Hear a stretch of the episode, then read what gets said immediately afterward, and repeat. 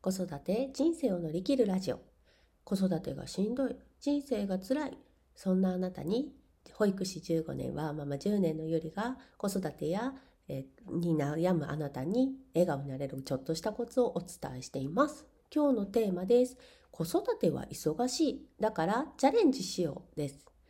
子育ては忙しいです。あのね子供の調子に合わせて自分の行動をしていかなきゃいけないのであの池原さんもねあの昨日ツイッターで言ってましたけどやっぱ自分のやりたいことを中断されることのストレスってめちゃくちゃあるんですよね。でもあのね池原さんはあのねご自身でそうやってこうなんだろう自分から子育てに参加されてるからああいう発言が出るんじゃないかなと思うんですけどいうのねやっぱりあのワンオペのね皆さんとかもきっとそうだと思うんですよね。あのやりたいことがあるのになかなかうまく進まないとか、まあ、全ての物事が子供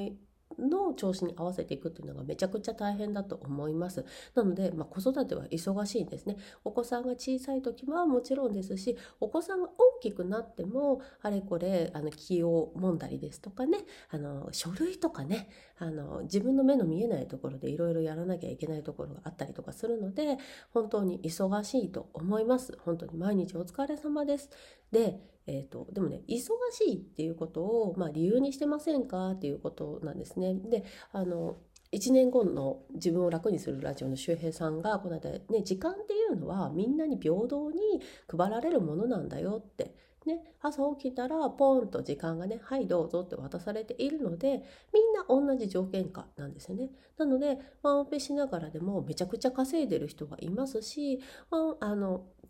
そうじゃない方もいらっしゃるわけですよ。なので、まあ、そういう人もいるし私はこういう現状だしっていう方でちょっとモヤモヤされる人ももちろんいらっしゃるんじゃないかなと思います。で自分もですね2年前が非常に忙しい1年でしんどい1年だったんですね。でなのであの忙しい自分を認めてた時期だったんですね。あの生きてるだけでも私すごいじゃんみたいなやってるじゃんだけど。なんですけどなんかそれにモヤモヤし始める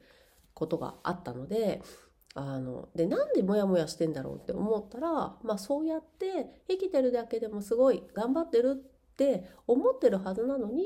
そんな自分に不満があった。ということだったんですね。で自分はあの実は遠距離恋愛をして結婚したのでパートナーと一緒にいられるこのリアルがすごく嬉しいですしあの不妊治療もして子供も授かったので子育てで忙しいっていうのは本当に自分の望んだリアルなんですよね。嬉しいリアルなんですよ。だから手を抜きたくなかったんですよね。だから子供と全力で向き合ってワンオペもしてフルタイムで働いてっていうのはすごい嬉しいリアルだったですけれどもやっぱりしんどい。っていうことだったのでそこにすごく葛藤を覚えていました。でまあその葛藤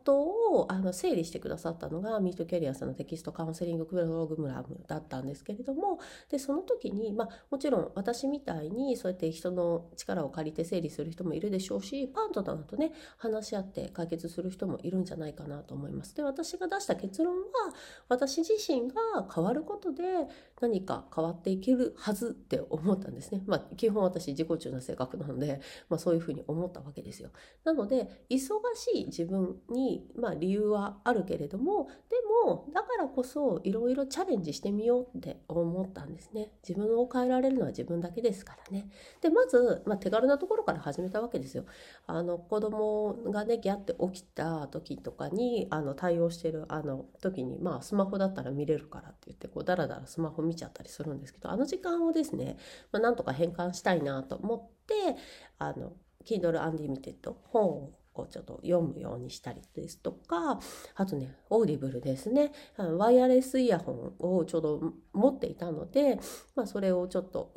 久しぶりに接続をしてパソあの携帯とね接続してであの私が Audible 始めた時も1ヶ月無料だったのであのそこで気になる本をサクッとこうインターネットでダウンロードしてこう洗濯物をしながらねワイヤレスイヤホンをするわけですよ。ちょっと意識高い系お母ちゃんみたいな感じでまあ悪くないなみたいな感じだったんですね。そんな風になんかちょっとしたちっちゃい変化でなんかすごい忙しい毎日には変わりがないんだけどなんとなく私前向きに生きてるじゃんって思えた自分がいたんですよね。なんかそこが自分にとってもすごく嬉しかったしなんかあまだまだ人生頑張れるなって思った瞬間でした。で、えっ、ー、とね、さっきもお話しした Audible なんですけれども、まあ、今この配信も聞いてる方多いと思うんですけど今ねやっぱり音声のコンテンツってすごく増えていて、まあ、クラブハウスもそうですしあのこういったスタンド FM さんのような音声配信アプリもあるんですけど Audible の良さって選ばないっていうあのなんかメリットがあるんですね。